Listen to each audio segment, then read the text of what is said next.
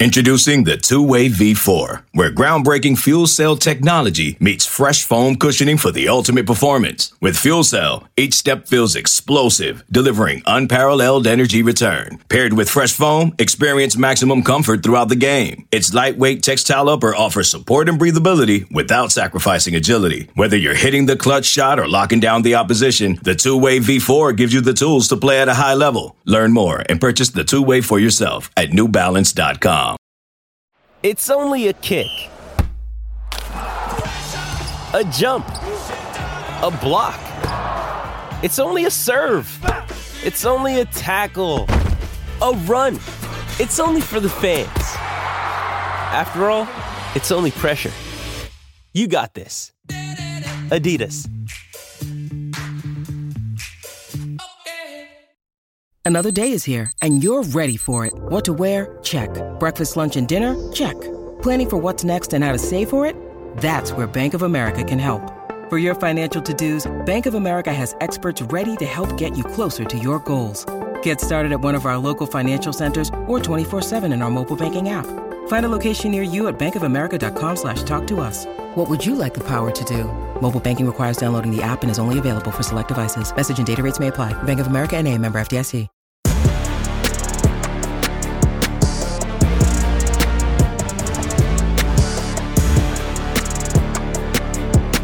Welcome into another edition of the Gig'Em 24 7 Sports Podcast. I am Andrew Hattersley, joined by our baseball extraordinaire, Sam Smith. the baseball season, it is Wednesday, February 14th. The baseball season gets underway on Friday against McNeese.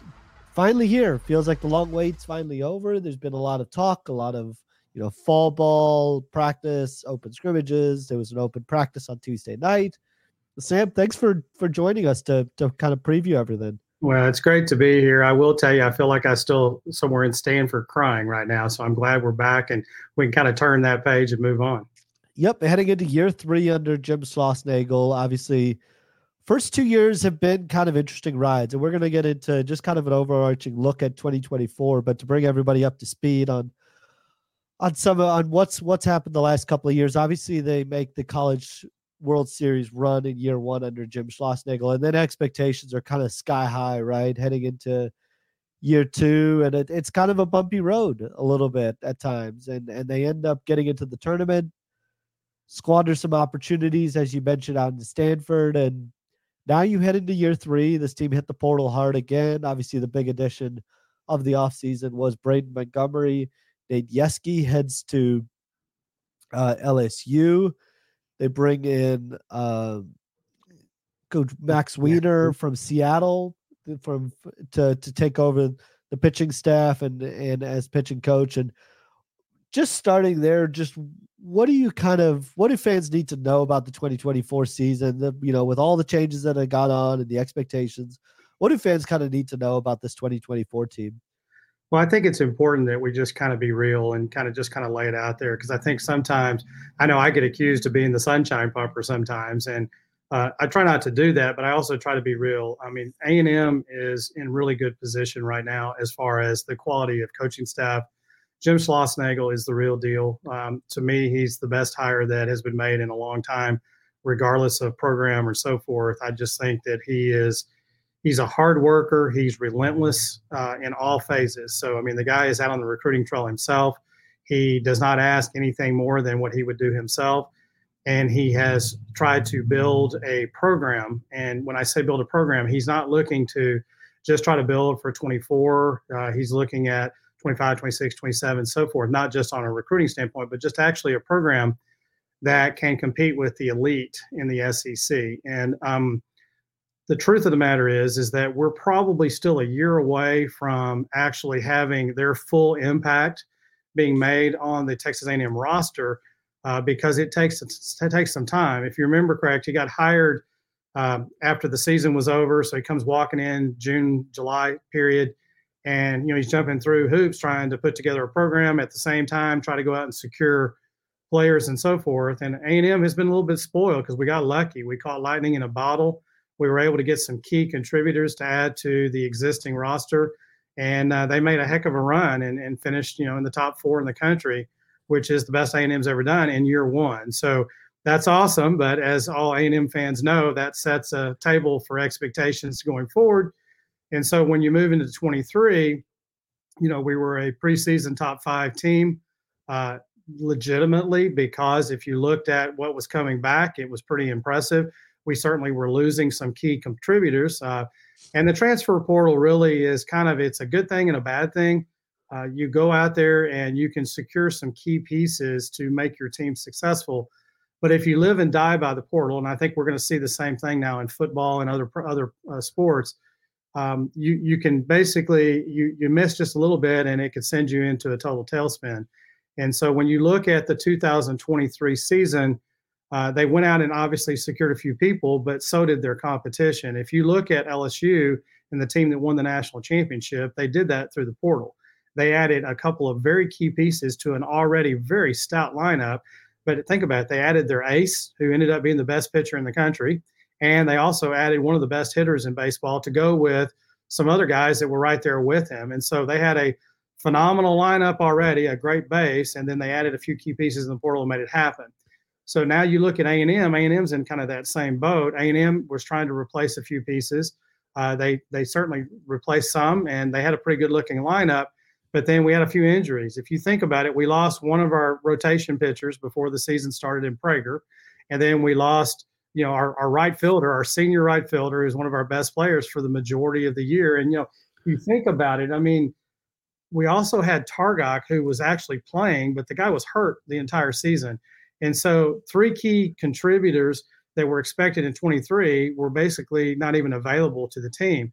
Now, the key thing there is, you know, the next man up and you got to step it up and so forth. But that's where Schlossnagle is coming from when he says, I've got to build this program through recruitment and through development because you never know what's going to be available in the portal and it's going to be you know whoever pays the most or whoever convinces whoever to come and so a&m is certainly going to get its fair share but so are other people as well and so when you look at the whole structure that was built in 22 that was successful in 23 we started to see some of the areas that really probably needed to be addressed and i would say the probably the biggest one was nate Yeskie uh, Nate is an outstanding coach. Uh, he has the skins on the wall from a lot of places, Oregon State and Arizona. Did a good job in 22, but in 23, uh, to be flat honest he didn't do a very good job. Now, why is that?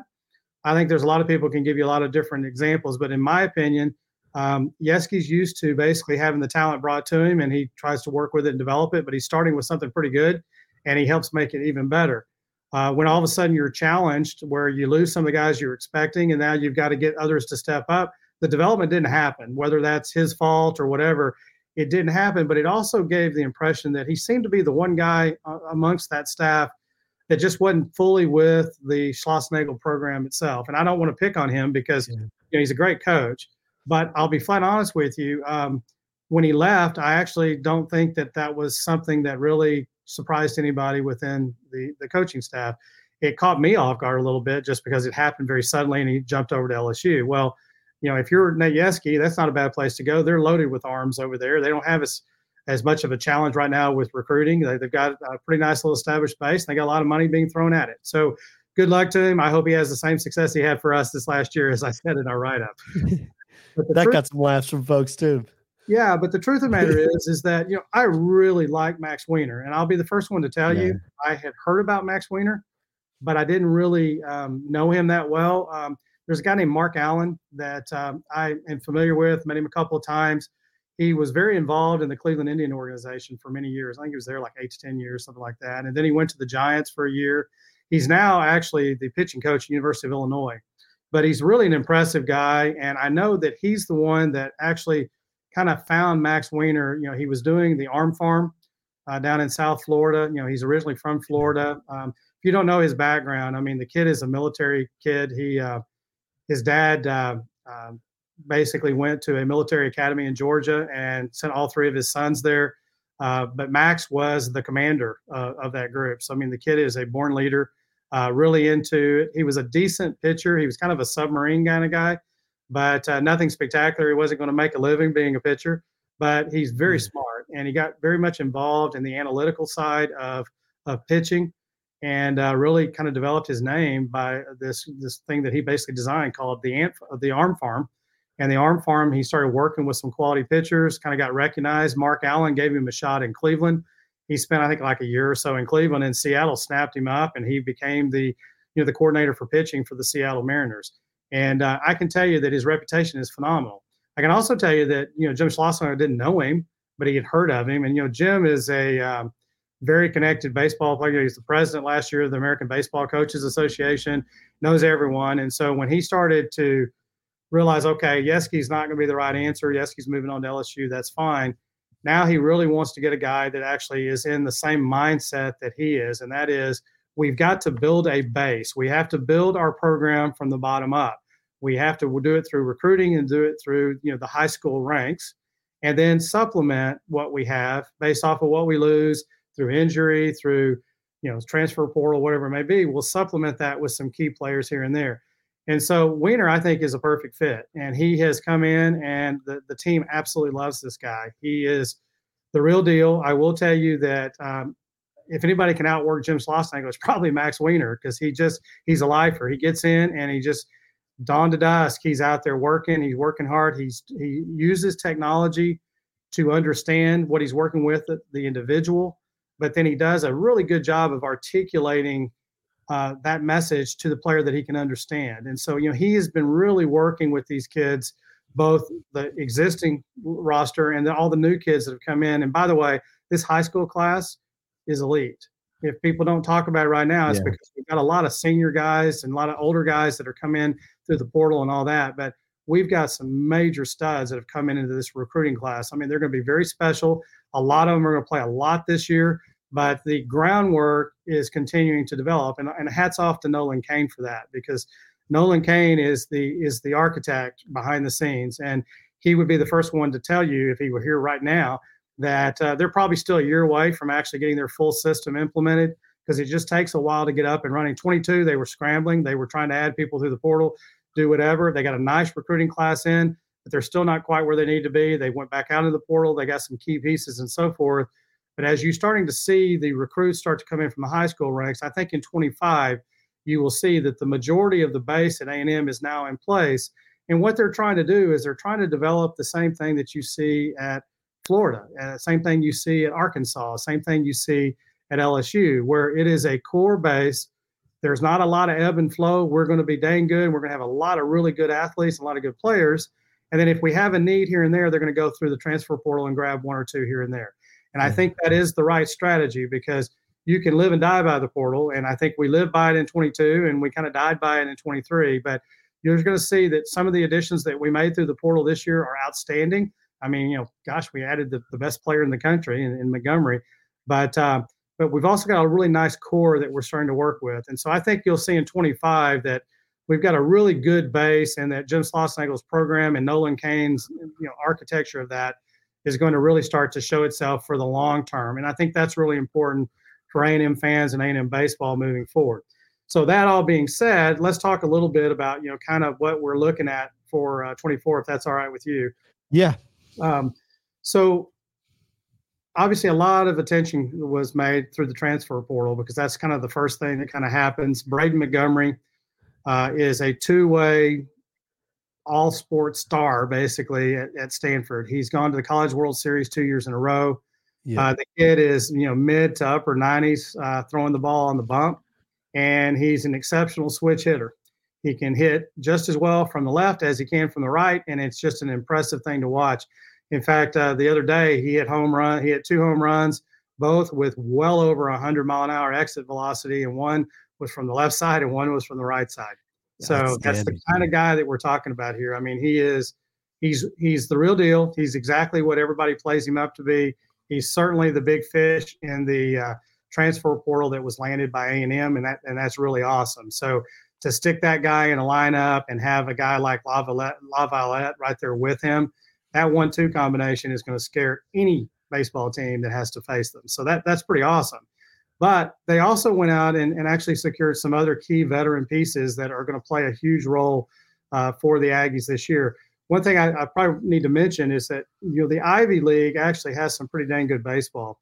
and they've got some guys that have been you know, really successful and done really well. The interesting thing about the Ivy League, though, is you cannot um, play as a graduate student in the Ivy League. They don't they don't allow that. So if you had another year of eligibility, but you're a graduate student, you could not continue to play. Well, that has been the best blessing in the world for A&M because we were able to pick up two guys. Jackson Appel, who's a Houston kid who is an exceptional catcher. He was uh, all Ivy League catcher. He swings the bat really well and so forth.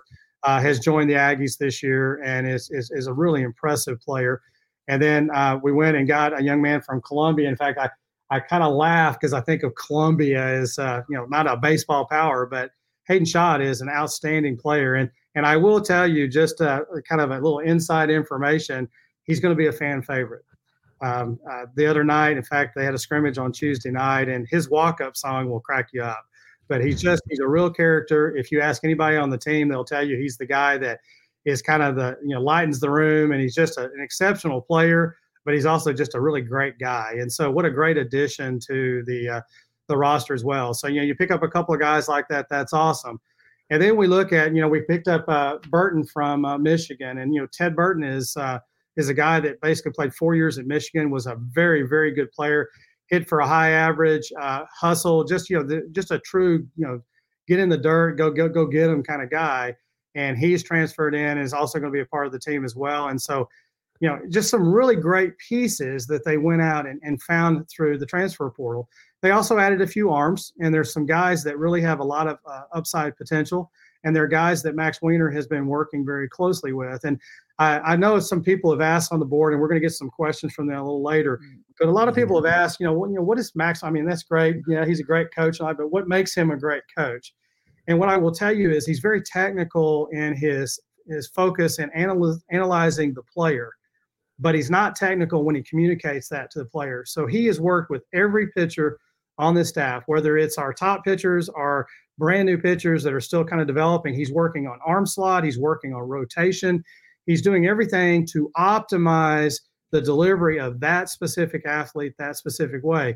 And I actually think because he's a kind of an old submarine kind of guy, he understands that you know you can get yeah. the job done a lot of different ways. And so it's kind of fun to kind of see what he's doing because we've got a couple of guys, and I'm sure I'll mention them in a few minutes, but we got a couple of guys that well, they're going to be fan favorites, but they're also going to freak out the dang guys they're opposing because we've got a submariner and then we've got a guy in Peyton Smith who came from DBU.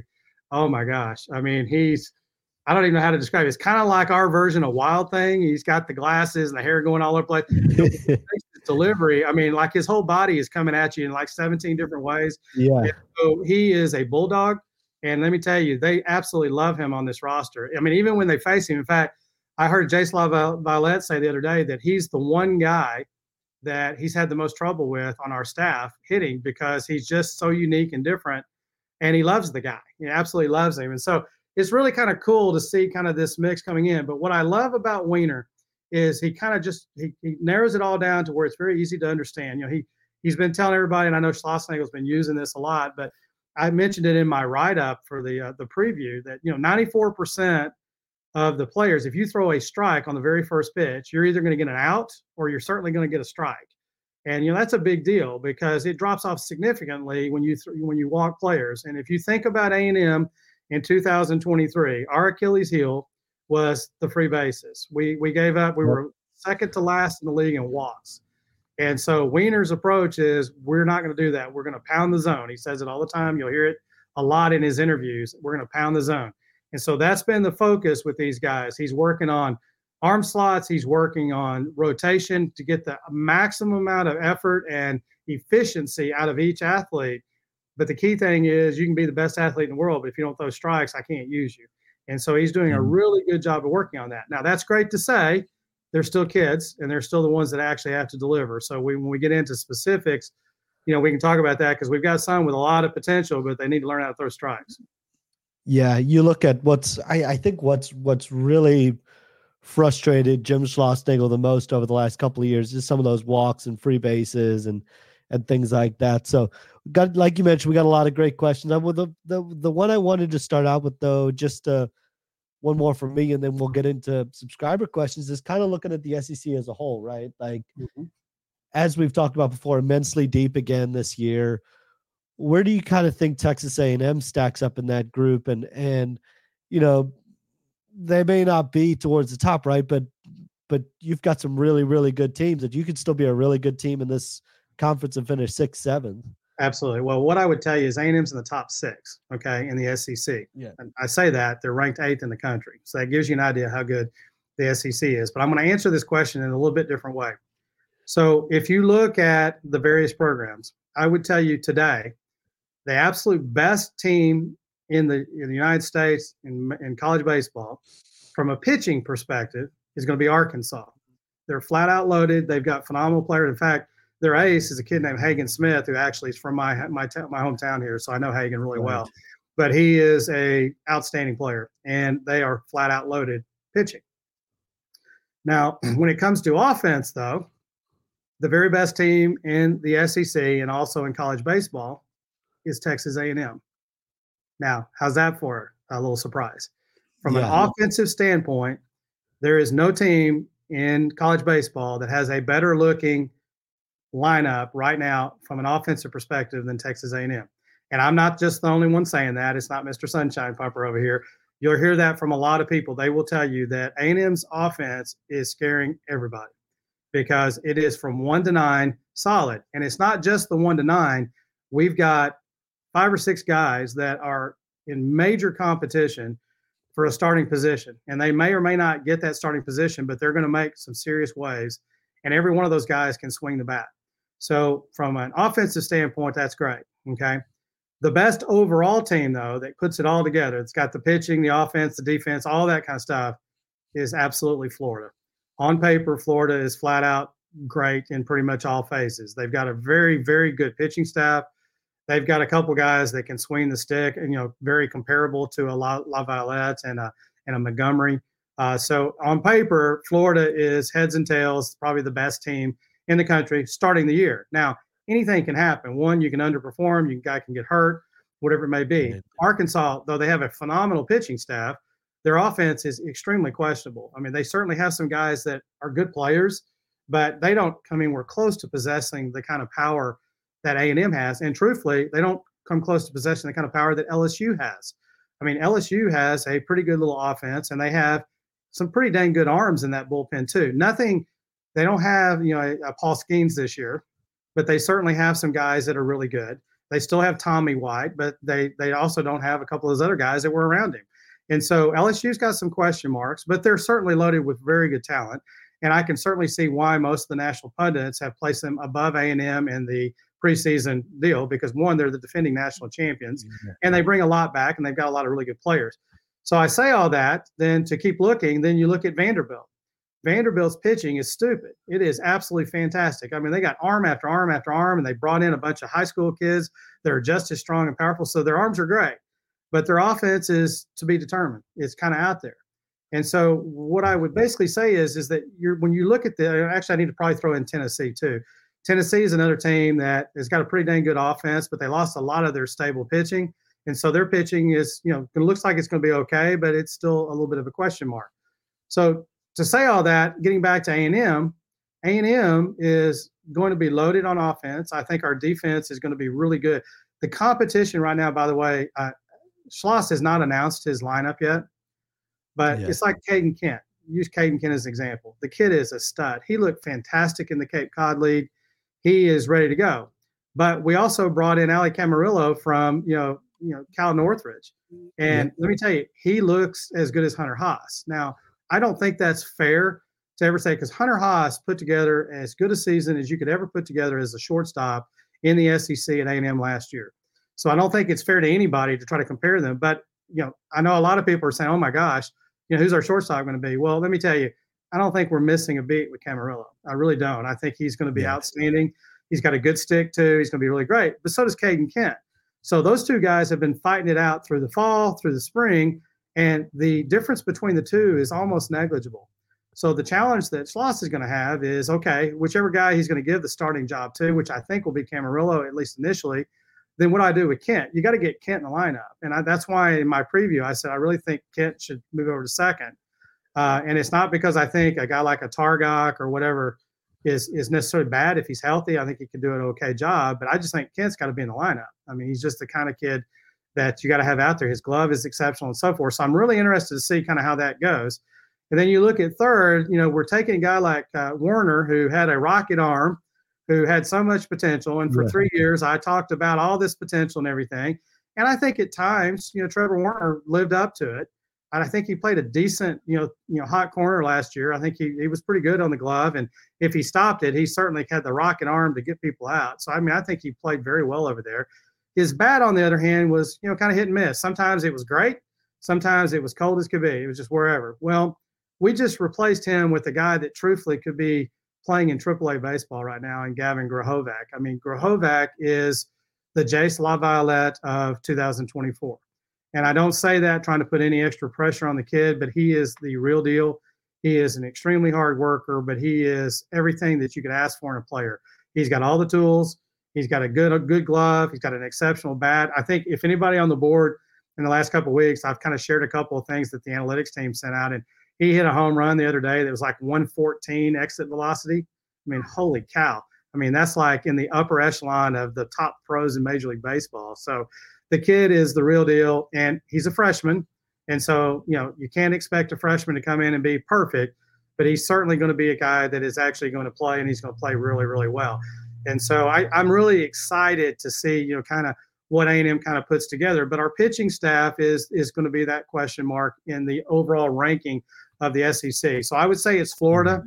and then you take LSU and Arkansas, yeah, and probably, um, yeah. When I you know, kind of think about it, after that, the rest of them are kind of right there together. I do think that A&M mm-hmm. and Tennessee uh, are certainly better than Ole Miss and some of those teams, but don't sleep on Ole Miss. Ole Miss is not going to have another off year. Mississippi State's going to be coming back as well. Even though the the I think D1 baseball has Ole Miss like 24, man, they're they're a, they're probably a 15 or 16 is what they really are realistically. I mean, I certainly wouldn't take anybody between 15 and where they're ranked over them in a head-to-head match. It's just Ole Miss is is that good, and so that's why I say between the Vanderbilts and the Aggies and Tennessee, yes, they are maybe that one tier kind of slightly below where LSU, Arkansas, and Florida is, and it's mainly because they've got question marks that are not proven on the field yet. The talent is certainly comparable; it's right there. So it'll be very interesting to see. So this year in the SEC is going to be phenomenal. I'll uh, share some private information. I already told you this, but I've already bought my tickets for Gainesville. I'm, I'm yep. going to. My son's going to meet me there. It's the opening of the SEC in Gainesville against Florida. At that time, Florida's either going to be probably one or two, and I'm expecting us to be up there as well. And I'm looking forward to it because I'm telling you, the SEC this year, if you are a college baseball fan, go buy your tickets because there's not going to be a single series that's going to be a bad one. These teams are flat out rocking and loaded, and it's going to be a lot of fun to watch. No doubt, that's going to be awesome for you to for you to get out there and, and get to see this team against against what's expected to be one of the top teams in the programs. We're gonna in the country, should I say? We're gonna dive into some questions. We got a lot of great questions. Thank you to everybody who submitted questions, some touching on the pitching staff, some touching on the offensive side, little projections, little little bit of everything. So we're going to start with the pitching because I feel like that's kind of what's on everybody's mind heading into the, the this year, and and a lot of those questions had to do with Max Weiner, obviously. And one of the questions we got was, what detail has Max Weiner worked on the most with the pitching staff? as a whole? And is there maybe one interesting thing he's done with a player specifically? I feel like you kind of touched on it earlier, but just uh, if you wanted to to kind of start there. Well, I think the thing I love about Weiner is he truly has taken the time to get to know every one of these players, and yeah. you know that probably sounds like it's a given, but but I promise you that didn't happen last year. Okay, they certainly all know each other and all that, but the amount of time I mean, Weiner's the type of guy that'll go out and sit down with you and basically talk to talk to you about everything except baseball, just to kind of you know get get you loose, kind of have a conversation, and then he starts to talk, you know, aspects that directly affect that player, not anybody else on the team. He doesn't want you to worry about you know what happened the last inning or what happened on the last pitch. All he wants to do is focus on that next pitch. And so I think he does a really, really good job of relating to today's athlete. First of all, he's not that old. You know, he's in his 30s, so it's not like he's that that old a guy. Yeah. But he does a really good job of relating to them. And what I've seen is they really, really respond well to him. And so when he starts talking, you know, working on arm slot or working on the rotation coming through and supposition, you know, of the arm, all, I mean, he gets real technical, but he does it in a way to where that guy can fully grasp it. And so I have not seen him ever talk to anybody different or anybody the same because each person is very, very different. And so I think that's a really unique talent that he has. And he's certainly, like I said, he's a really hardworking guy. And so as he sits down, so let's let's just use an example, Chris Cortez. We can talk about Chris Cortez a lot, and we probably will in a few minutes. But I mean, it, unbelievable talent. Kid's got an amazing arm and can't hit the blind side of a barn. I mean, that's unfortunately what's happened. And so, you know, how do you take that kind of talent and how do you, you know, focus it? You can certainly work on technical aspects of, of your your pitch. You can work on your supplemental pitches. I mean, I can tell you very clearly that um, they have done a really good job of of trying to focus on additional pitches to help make all these pitchers a multi-dimensional, um, you know, thing to face as you're as you're a hitter up there. So you're not going to see a guy just go up and throw fastballs all the time. He's there's a guy they're actually out there thinking and they're working on execution of multiple pitches. So everybody's got a lot of secondary pitches. I can't wait for everybody to see Prager. By the way, the Prager today is better than the Prager in 2022. I'm flat out. It's unbelievable. And he was a great pitcher in 22. He already had four pitches in 22, and it was really good. He's a very meticulous guy. But Weiner has really been working with him, and he is better today than he was uh, when he was pitching for us in 22 in, in Omaha. And that is a really great sign because we needed that because we really missed him last year in 23 when he went out. That was a major blow to the A&M chances when we lost a guy like that.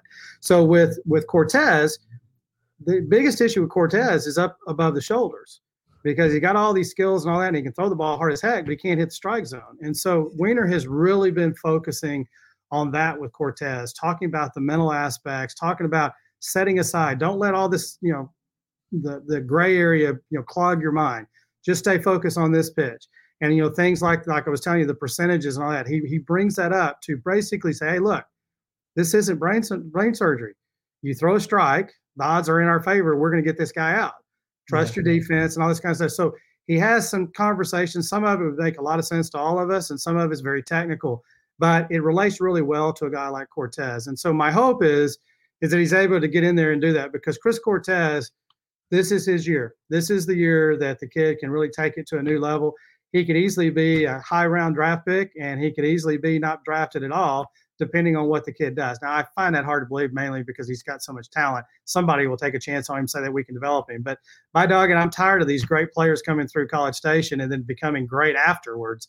Let's do it this year. So I'm hoping and praying he's going to do that. But that's what I would say about Weiner. Weiner is he's just that kind of guy.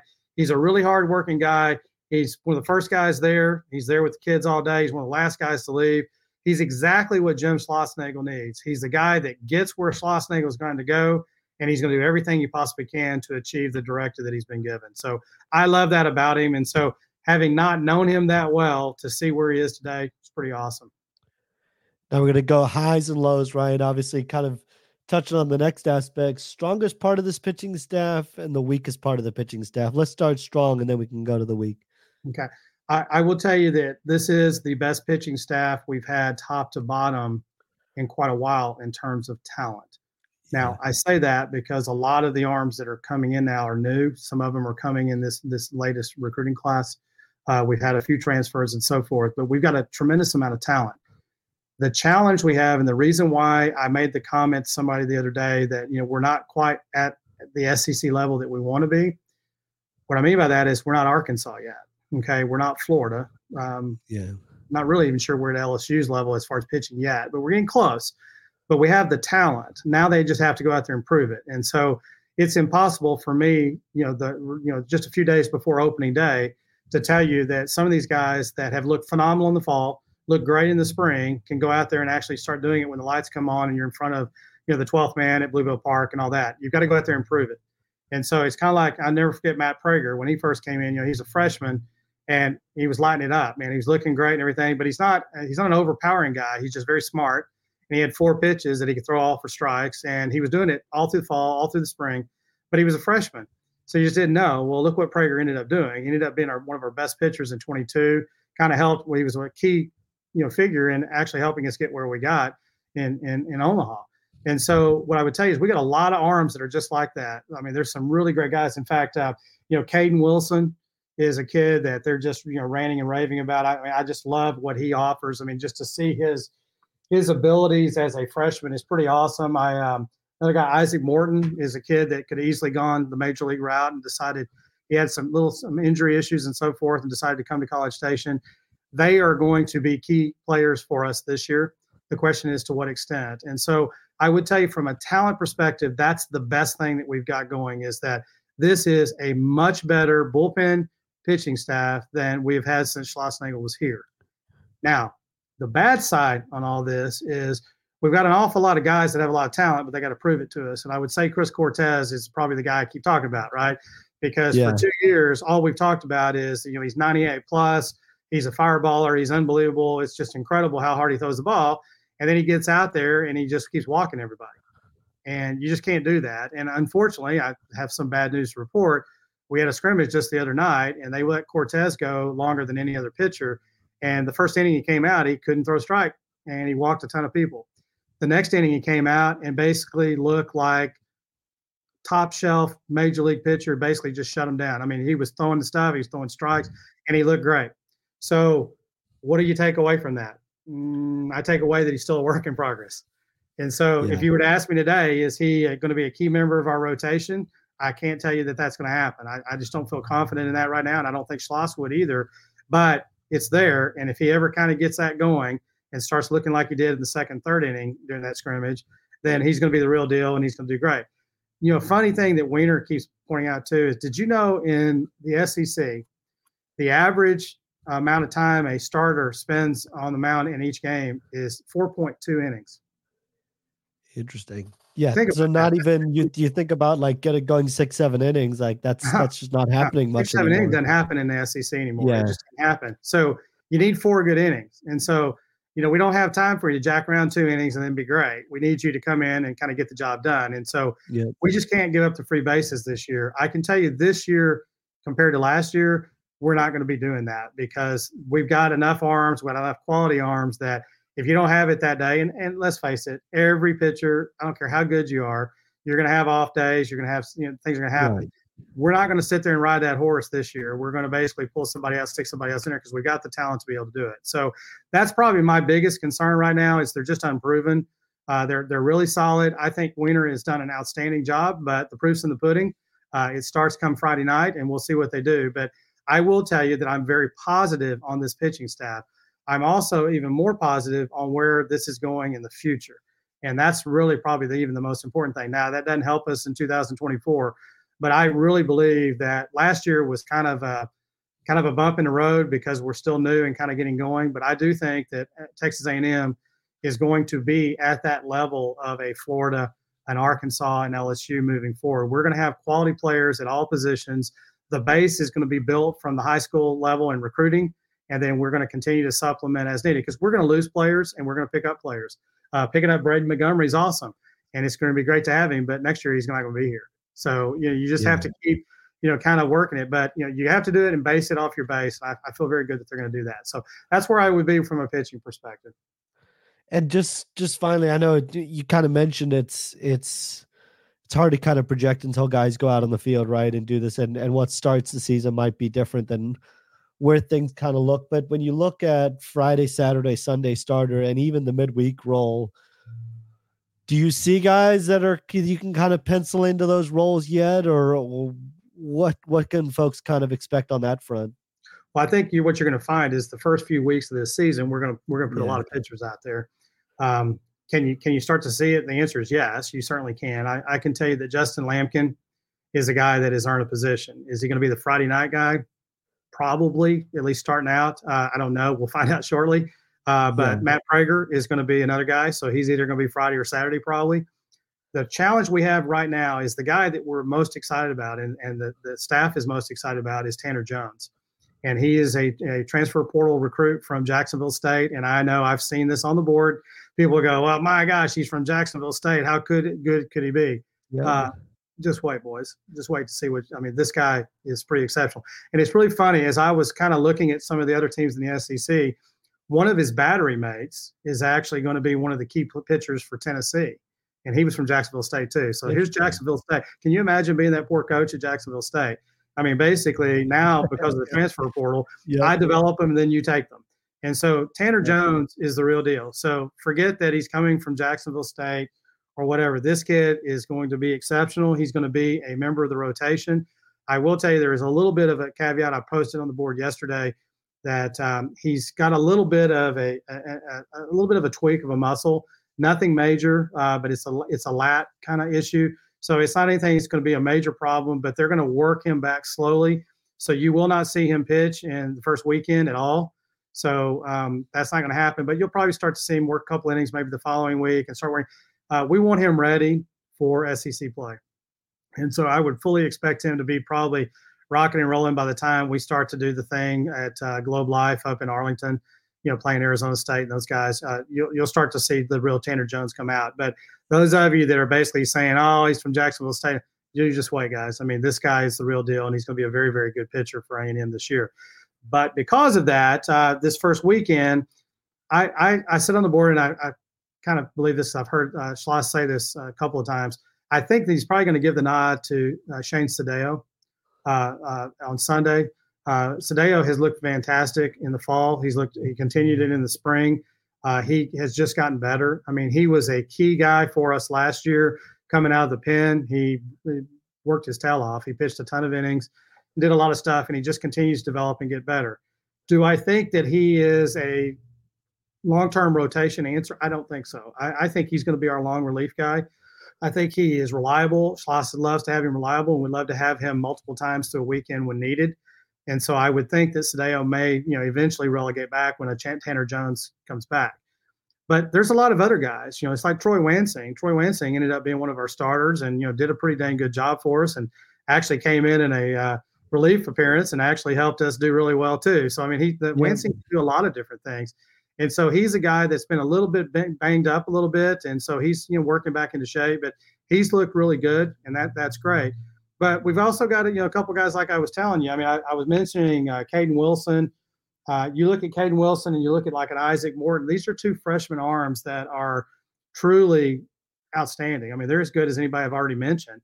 And so these are guys that I know that Schloss is going to give them an opportunity early on, and let's see what they can do you know, are they going to turn into another Matt Prager who comes right out of the gate and is, you know, a guy we can trust and put them out there? And if they are, then all of a sudden our rotation answer get even better because you know our week weekday start or during the week midweek starters are going to be just as good as our weekend guys, and so that's really good.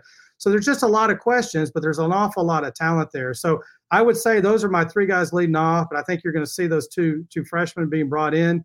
Uh, I wouldn't be surprised if we work a couple other guys. You know, we've got a guy like a Weston Moss who's an extremely talented guy. He was a little, um, I don't know how to put it, a little skinny coming in, a lot of talent, uh, a little bit of an injury prone guy. And, you know, our, by the way, our new strength and uh, condition coach, I don't know if you, I always have to go back because I always forget his name, but um, uh, J- Josh Kessel. I don't know if anybody's ever heard of Josh Kessel, but I've actually known of Josh Kessel for a long time. He, he was with P3 up in St. Louis, and that has become a real powerhouse development uh, uh, sports performance program for baseball in St. Louis. And so they have developed a ton of really great pitchers at the major league level, college level, all across the board, really great. And he's one of the founders of that group. And I was absolutely shocked that that's the guy that, you know, Schloss was able to convince to come down. And he's the real deal, too. So he's doing a really great job with the strength and conditioning. He has worked with pitchers, and so he knows how to address the strength and conditioning with not only the pitchers, but the hitters and so forth. And so he's a great guy. So if you ever hear him being interviewed, in fact, I may find an interview or two that he's done. I'll try to post on the board. But he has done a really good job of developing these guys too. So I'm feeling really positive about our pitchers. Uh, now I haven't gotten into the setup type of stuff. We've got some guys on the back end. I mentioned Peyton Smith. Oh gosh, yeah. I can't wait for you guys to see Peyton Smith because it's going to be a lot of fun. I, I, just almost wonder if they shouldn't just play Wild Thing when he comes out of the bullpen because he, he doesn't look exactly like him, but he look you know he's kind of got that. He's just he's all over the place, but he's a bulldog and he has been injured multiple times throughout his college career. And when he's healthy, he's fantastic. And he just needed the right place and the right, and get the right people around him to be successful. And so far, he's done that. I mean, he's he's a team favorite. They absolutely love him. They get excited when he gets out on the mound. And so I know the crowd is absolutely going to love him as well. But then you know, you take a guy like you know we got the kid. Let's see, where's my where's my notes here? Brock Peery from uh, Arizona State. You know, we signed him. Brock Peery actually started some from Arizona State. He is his dad played at Arizona State. He's actually named after the legendary manager there. Um, so I mean, he was an Arizona State guy through and through, but he kept getting injured and he had some issues. And uh, anyway, somehow we got him through the transfer portal and he came over. So here's a guy that's got Friday night experience that's most likely going to be used in kind of a setup role, and he's a submariner. And so he's another guy that's going to come out and man, you throw a Peyton Smith and you throw a Brock Peery. I mean, it's going to be a totally different look than Troy Wansing. But if I were to say anything about our staff, we're very left-handed dominant, and especially if a Cortez doesn't step up and really give us another right-handed presence, uh, we're very strong left-handed, which is actually not a bad thing. If you're going to be dominant one side, left hand is pretty good, and we've got some lefties yeah. that can really bring it, and that's really cool. But I wanted to get to probably the biggest and the baddest, and that is uh, Zane uh, uh, Badmaev. I can't ever pronounce that name right, but he's a kid that we played against last year uh, that was at Tarleton State. So, yeah, I know everybody's going to say Tarleton State or whatever. Well, this kid's six eight. He's the biggest player I think we've ever had on our team, and we've had some big dudes.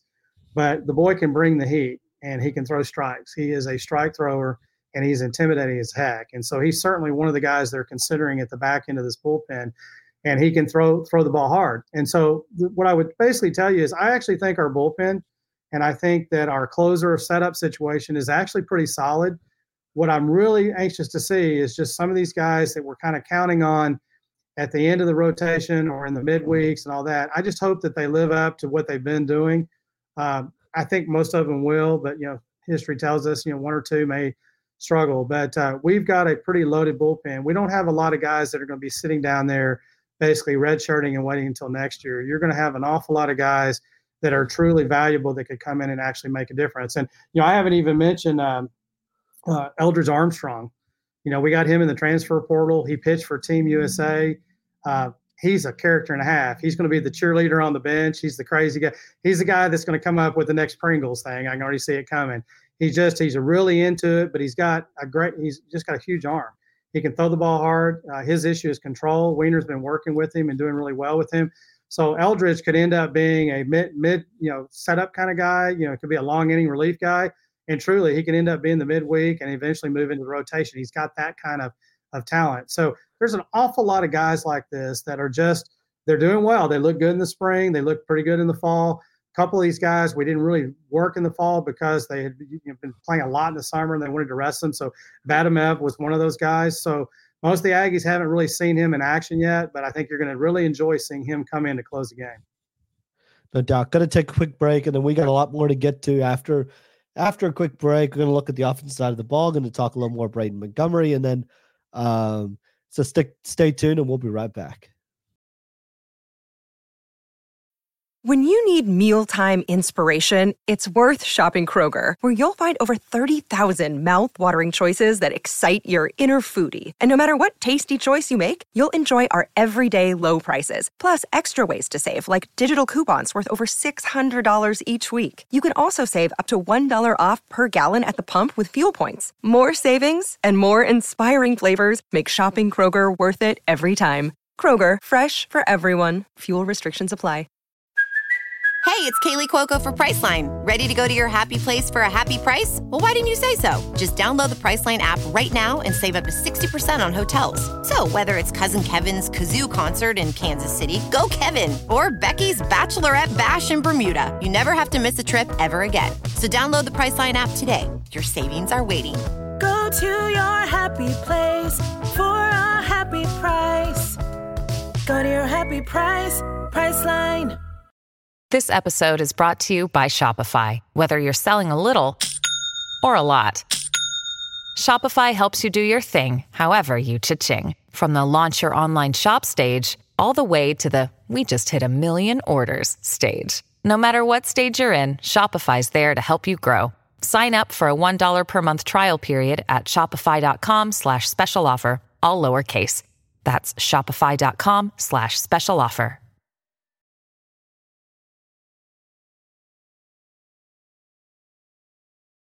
Welcome back into the Gig'em 24 7 Sports Podcast. I am Andrew Hattersley, joined by Sam Smith, our baseball extraordinaire.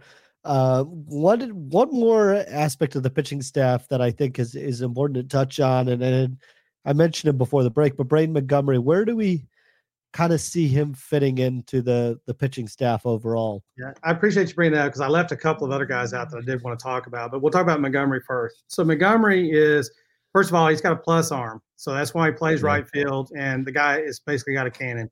He reminds you of all the great Aggies that we've had in the right field. They can pretty much, you know, throw it on a dime. He can certainly do that. He's outstanding. When it comes to the mound, he is certainly uh, a prospect on the mound as well. He's mid 90s uh, with his fastball, and uh, Weiner's worked with him a lot. Now, the challenge you have when you're a two way player in this league is that you – spend most of your day out there working with, you know, the outfielders and doing all that while the pitchers are doing their thing. So Montgomery not only has to do his thing with the guys in the field and batting practice and all that, after everybody else is pretty much done, now he's going over and doing what the pitchers had already done. So the guy's working double everybody else, but he really wants to do it. He really cares about it, really wants to make that happen. And so he's getting better and better. He pitched in the uh, in the uh, uh, scrimmage uh, the other night, and uh, looked pretty good. I mean, he was throwing the ball hard. I think he was about 94, 95. Um, threw the ball fairly well. Uh, still working on his consistency a little bit, but he's certainly looking better today than he did when he first showed up at A&M. So the guy is putting the time in. There is not a guy on this team that works any harder as far as an athlete on the field than than Braden Montgomery. He is the real deal. He is not in any way whatsoever a um, kind of a prima donna kind of guy. He he knows every guy on the team. He's the guy that'll go over and sit and talk to him and cheer him on. He's just a really great team player, and he's the hardest worker on the team. In fact, uh, when I was talking earlier, our strength and conditioning guy, I saw an interview the other day that he was saying that when they went away for Christmas break, he had more messages and phone calls from Braden Montgomery than he did every other athlete because Montgomery was in California basically working, you know, hitting the weight room, doing the sprints, doing everything you need to do to be ready. That's the kind of kid this is. And so I would certainly expect Braden to get some opportunities. Uh, the great news is, is even when he's not in right field, we've got so many great players that can play in right field that yeah, we, we're not going to replace him, but we're going to be okay while he's out there on the mound. And so it's really a great opportunity for him. It was a perfect fit for Braden Montgomery to come to A&M because he can do both and excel across the board, and hopefully, you know, develop to where he could potentially be, you know, that kind of that two-way kind of player at the next level. He certainly has the talent He's just got to work on his control a little bit. And so I can tell you, if he gets that going, uh, the pitching staff will be quite happy. We'd love to have that addition yeah. I did want to mention a couple, you know, three other guys. You know, Evan Aschenbeck, who was our hero last right. year, the guy came in and basically he was our middleman. He just continues to look better and better. He's developed a couple of extra pitches now with Max Weiner, and just continues to do well. The funny thing about him is he he always you know he looks okay uh, during practice. Looks okay in the scrimmages, but when the lights come on, the guy was nails every time.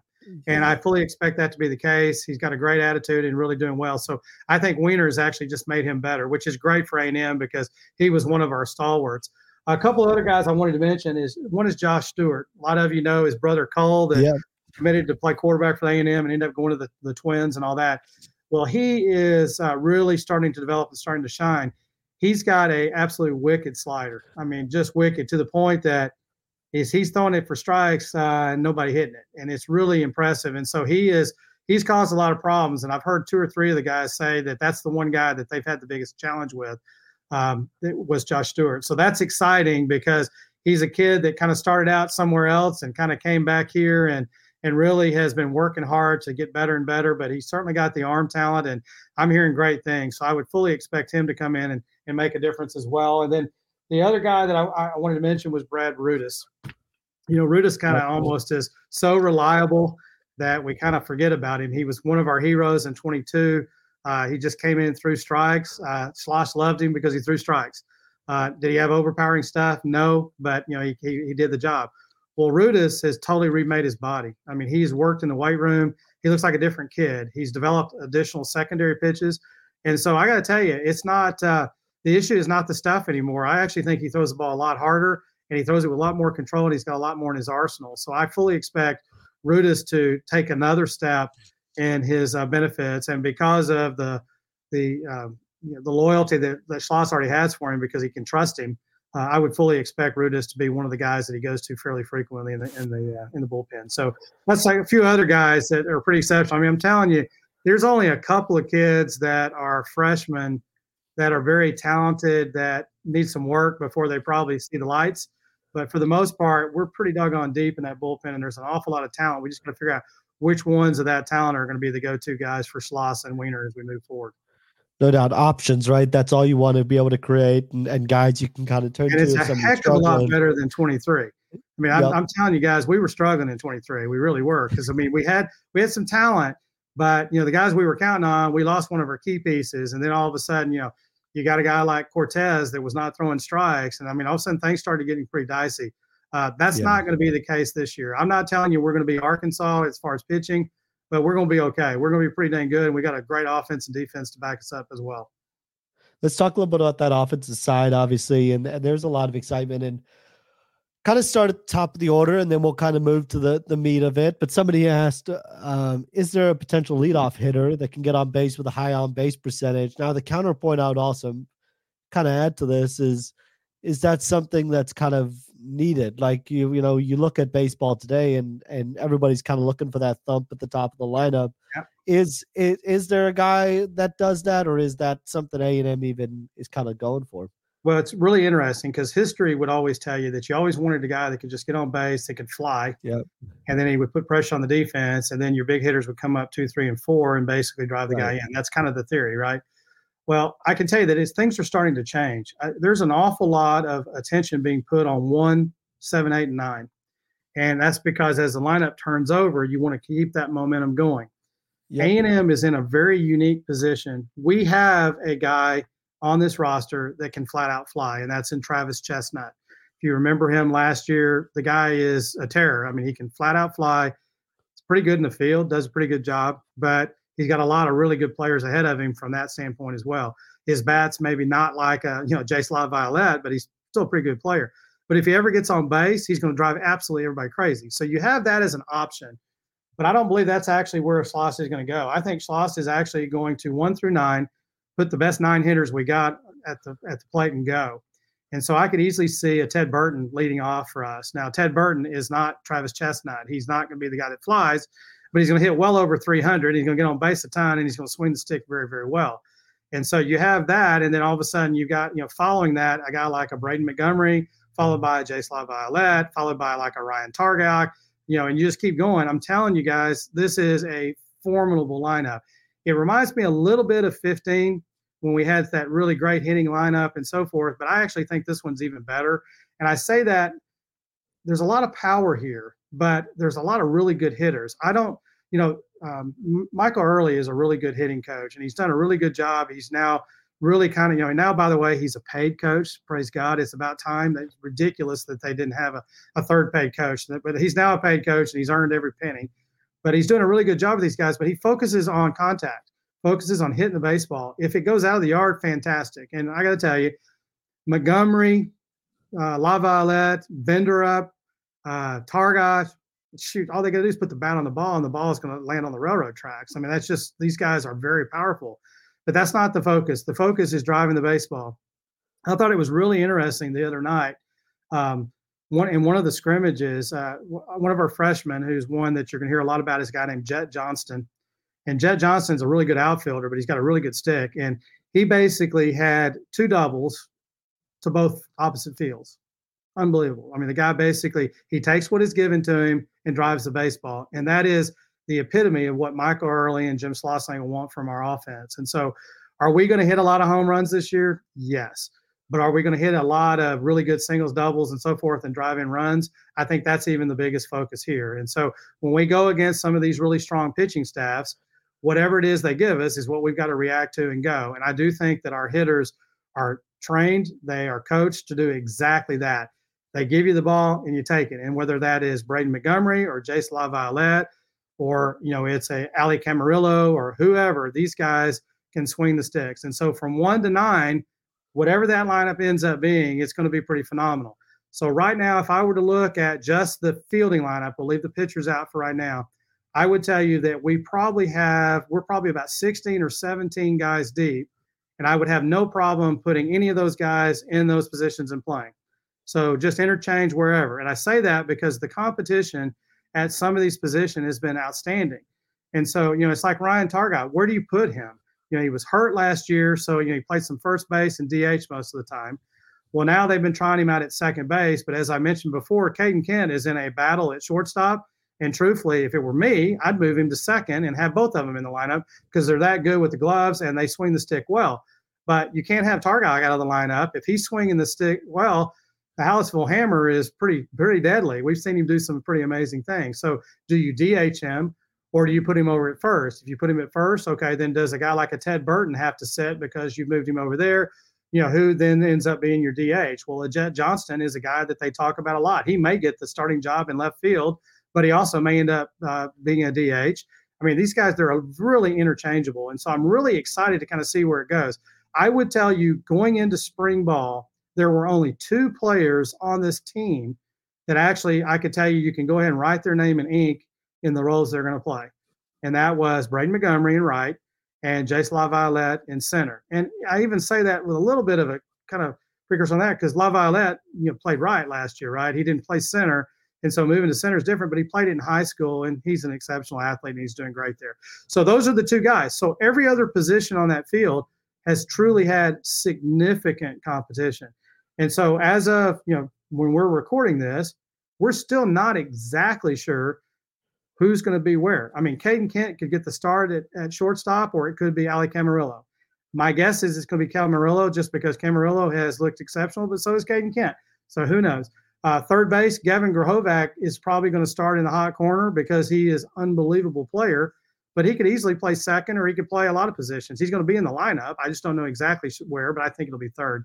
So that's why I say, you know, it's exciting because one through nine, regardless of who we put in these positions, whichever one of these guys gets that spot, you're going to see an exceptional one through nine lineup. And it's as good as anybody in college baseball.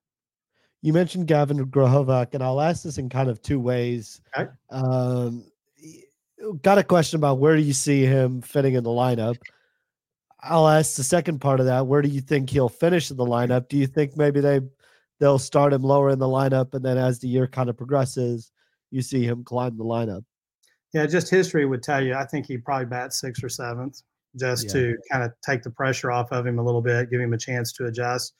Um, he is certainly Jace LaViolette uh, version two. Uh, he's our best player coming in in this recruiting class, and he easily could be. I mean, he's going to play at the next level. He he has all the tools. But at the same time, you want to give him a chance to kind of come in and adjust. Now, LaViolette, remember, we put him in and we moved him up and we had him, you know, batting pretty high in the lineup and he struggled early on. I don't know if a lot of you remember, but he had a really great kind of start and then he kind yeah. of cratered and he was batting like 100 for a while. And we just kind of let it keep going because they knew at some point he would turn around and he would tell you today he's a lot better player right now than he was this time last year. He's just, he's, he's matured. So Grahovac's going to do the same thing. And so, my guess is is you're going to have a, like a Montgomery batting like second. You're going to have LaViolette batting third, and then you're going to have someone like a Targac or somebody like that batting cleanup behind them and protecting them at that time because you know Targac's a guy you don't want to pitch to too. So I mean you know that's pretty formidable. And so I could see them potentially moving him, you know, moving Grahovac into like five or six. But I'm thinking he's probably going to, they're, probably going to put one of those veterans, you know, like a, an Appel who I haven't even talked about yet, uh, see him or a Camarillo or somebody like that kind of in that spot and then have Grahovac back there. And keep in mind what I talked to you about before. They are really focusing on, you know, that seven, eight, nine, you know, yep. turning the turning the batting order. I mean, we want to keep it going. I mean, we want we want these guys seven, eight, nine on the base pass, and then having Montgomery and LaViolette come up with the bases loaded and all that. I mean, that that's what this lineup is, and that's why I say the old theory of you know get the little speedy guy to you know bunt and get on or do whatever he has to do to get on the base. I don't necessarily think we're going to do that a lot. Now we may, and we have a guy that can do that in a chestnut, but I actually think you're going to see us basically putting nine really great hitters and let them make it make it happen. So Grahovac, I would see him starting that that you know kind of back a little bit. I do think that very fairly quickly once he gets comfortable, he's certainly a guy that could bat in the four or five hole and and be great. I mean, I'm telling you guys, he he is Jace LaViolette version two as far as the quality of athlete. Different position, totally different kind of skills. Both can swing the bat really well.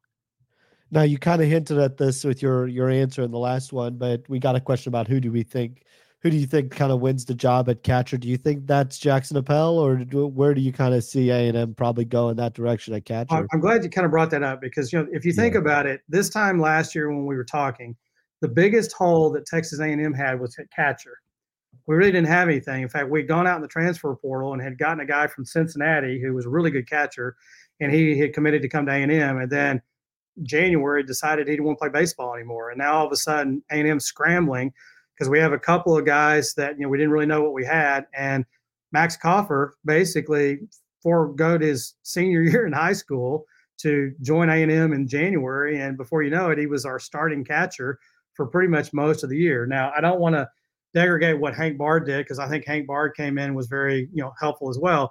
But think about it: a kid that should be a senior in high school was starting in the SEC uh, for a team that basically finished fourth in the or you know finished in the top four in the College World Series the year before. I mean, you're talking about pressure and all that. And so I think Kaufer did an admirable job. And I think he got better as the year progressed. I think he got started swinging the bat a little better. I think he did a really good job behind the backstop, but I think swinging the bat was a little hard. I mean, it's just an adjustment. And it's typical all freshmen struggle in the SEC against that kind of, of, of talent.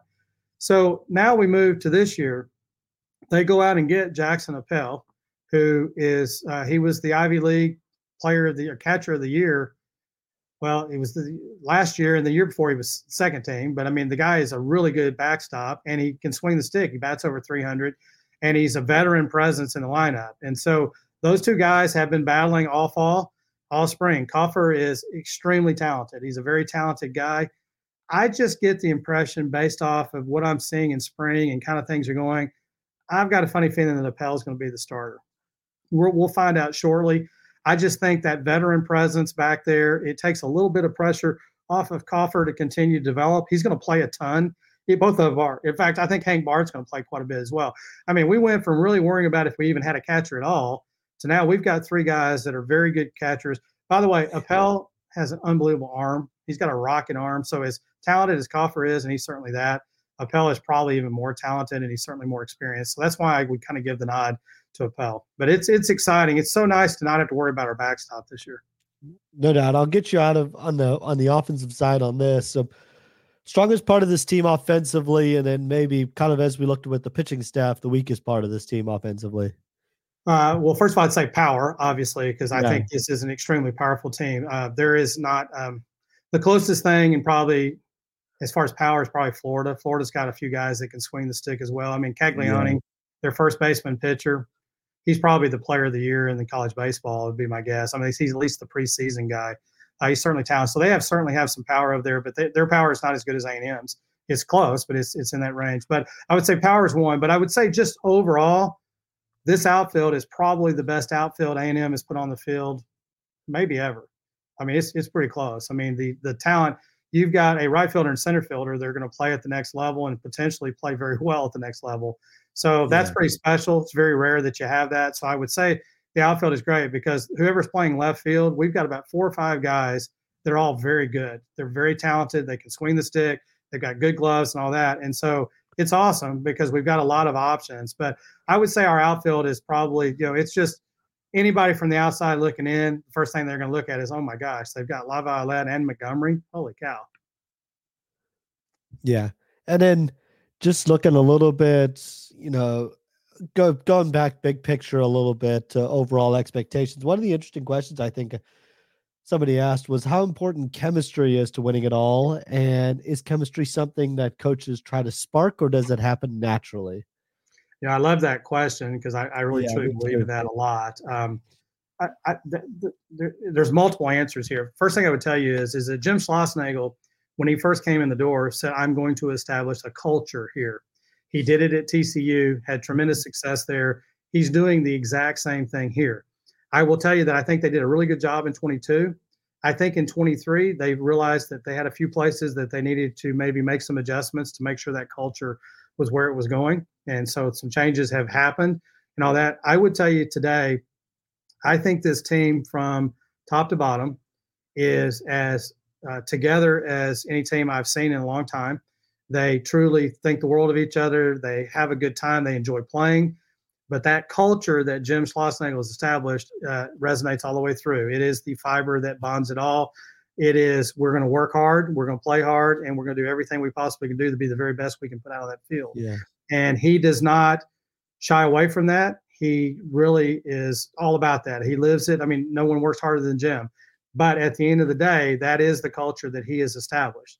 These kids, though, have really bought into it. And so when you've got a guy like Braden Montgomery, who has more accolades than pretty much any kid in college baseball, that is working harder than anybody else on that team, that really sets a great standard. And you've got a guy like La Violette that's doing the same thing. You've got a kid like Brad Rudis that basically has had some success and basically went and totally redid himself to get better that is the way these kids are. They're all basically they're all working together. Um, you're certainly going to have some ups and downs throughout the season, but I do think from a culture standpoint, it has been established very well by Jim Schlossnagle. It has been carried out extremely well by his staff. He's got a fantastic support team, by the way. You know, when you start looking at like, um, you know, like Box and and all those guys that work the analysts behind the scenes, he's got some really exceptional people that are focused on player development, focused on making sure these kids are doing exactly what they need to do for them to play their role in the bigger picture on the team. And so there's not one kid on that team that doesn't get all the attention they need to be the very best athlete they can be. And that in turn fits into that culture where he's going. The one thing I do think that we're still missing that I think Jim is working really hard to make sure that happens, and that is facilities. They are certainly talking behind the scenes. Yeah but we do lack some facilities. As an example, we've had some pretty bad weather that has caused us not to be able to get out on the field and so forth. Whereas some programs have some pretty nice in, uh, indoor facilities where they can go out and do some things. A&M doesn't necessarily have that. Not a major problem, but it's certainly some challenges that we're still working on.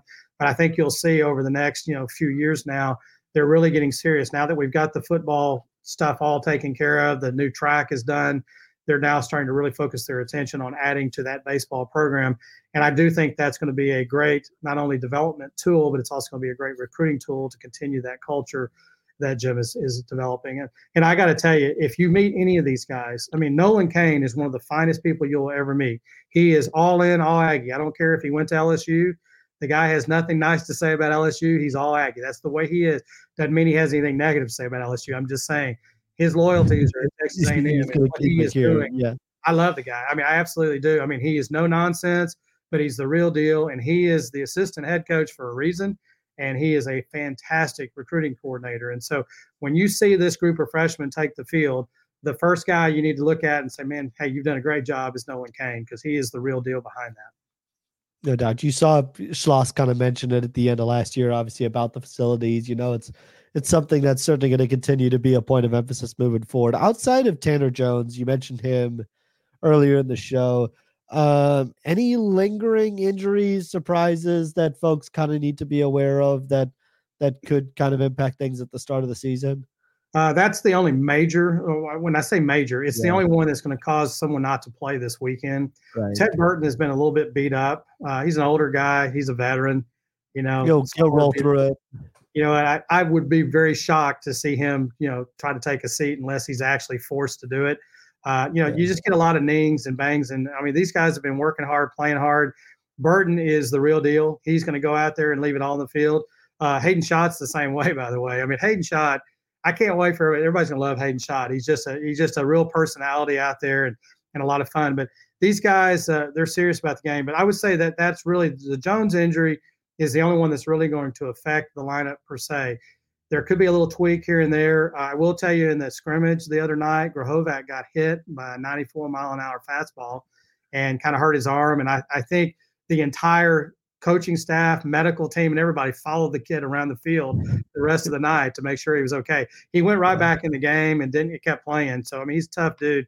But you know, those kind of things will happen. You know, if you get bruised and they're a little concerned about it, early on, this uh, this schedule is not formidable, but we need to do a lot better job this year with the schedule than we did last year. We don't need to be losing to these teams, but I don't think that's going to be as big a concern as as trying to let these guys play against somebody in a different uniform and see what they can do when the lights are on so that we really know what we can rely on and kind of go to. And so that's why I said I think this weekend's rotation is going with more of the veteran crew just to, you know, kind of take the edge off a little but then you're going to start to see a lot of these other guys worked in, and let's see what they can do. And I think you're going to see a lot of movement in the uh, in the lineup and a lot of positions and so forth to get some of these guys out there and and let them see if they can do what they've been doing in spring actually in front of everybody.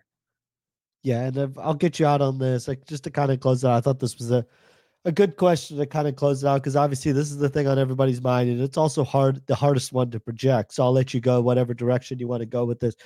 Is this team as good as Schloss's first team in 2022, or should I say, can they go as far as that team did? Okay, now that's an interesting question. Now that you threw that in at the last. Okay, so to answer the first part of the question, this is a better team than 2022 yeah. on paper. There's better talent.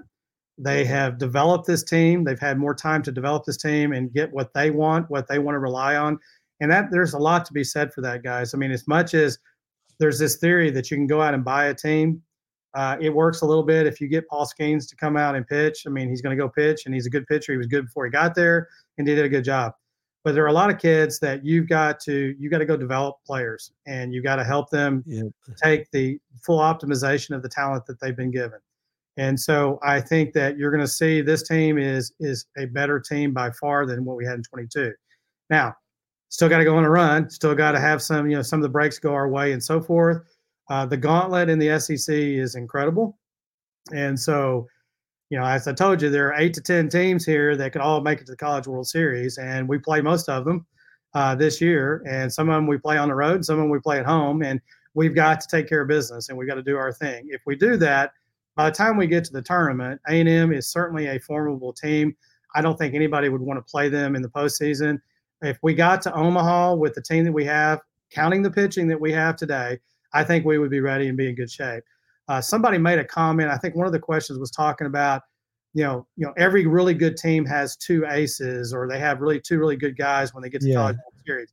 Well, I can tell you, in 2011, I was sitting in Omaha in the stands, and A&M had the best one-two combination in all of college baseball, and we got beat two games straight and left. And that was when we had um, um, uh, what's his name? Uh, my brain just went totally blank for a second. Um, ah, well, hit me in a second. Everybody knows what I'm talking about. But anyway, the point was is we had phenomenal pitching, and it did us no good. It, at the end of the day, you got to have good pitching, but you also have to have a good offense and so forth. And I think we're going to be in every game this year because we got a phenomenal offense and we got a really good defense. And so you throw strikes and make them put the ball in play, I like our chances, and I think that's the the key thing, you know, for our team. But uh, you know, like I said in 11, we had a guy, we have two guys that are still pitching in Major League Baseball that were our one-two, and we went 0 and 2 and went home.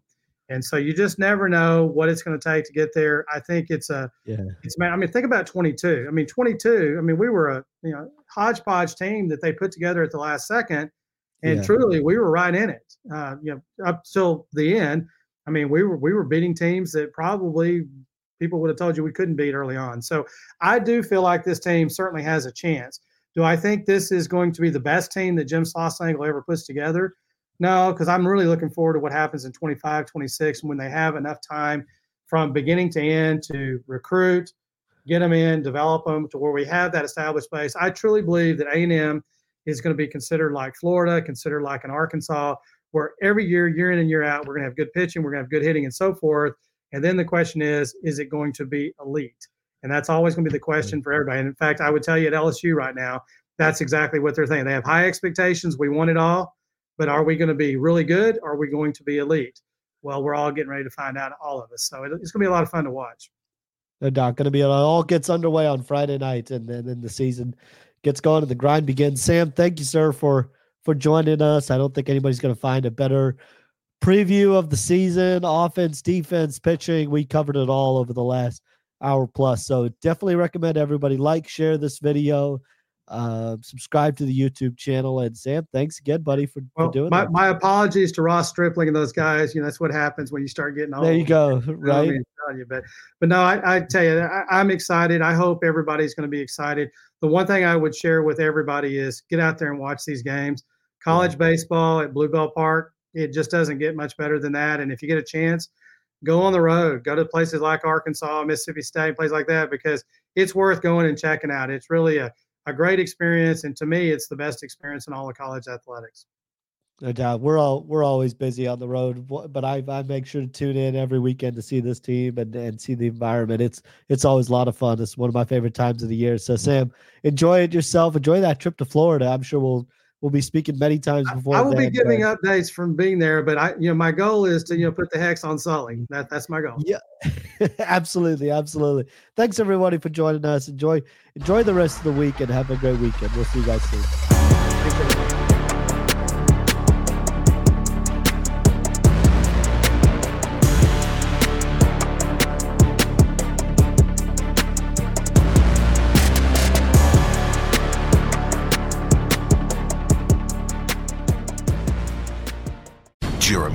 Returns to Paramount Plus for a brand new season of the original hit series, Mayor of Kingstown. My job is to create a balance, avoid a war. From executive producer Taylor Sheridan, co-creator of Yellowstone. There's some new players in town, and they brought the plague. And Antoine Fuqua, director of Training Day. I know it's always been a war zone, Mike, but this is next level. The mayor is back in business. Are you warning me? You're going to find out. Mayor of Kingstown. New season streaming June 2nd, exclusively on Paramount Plus.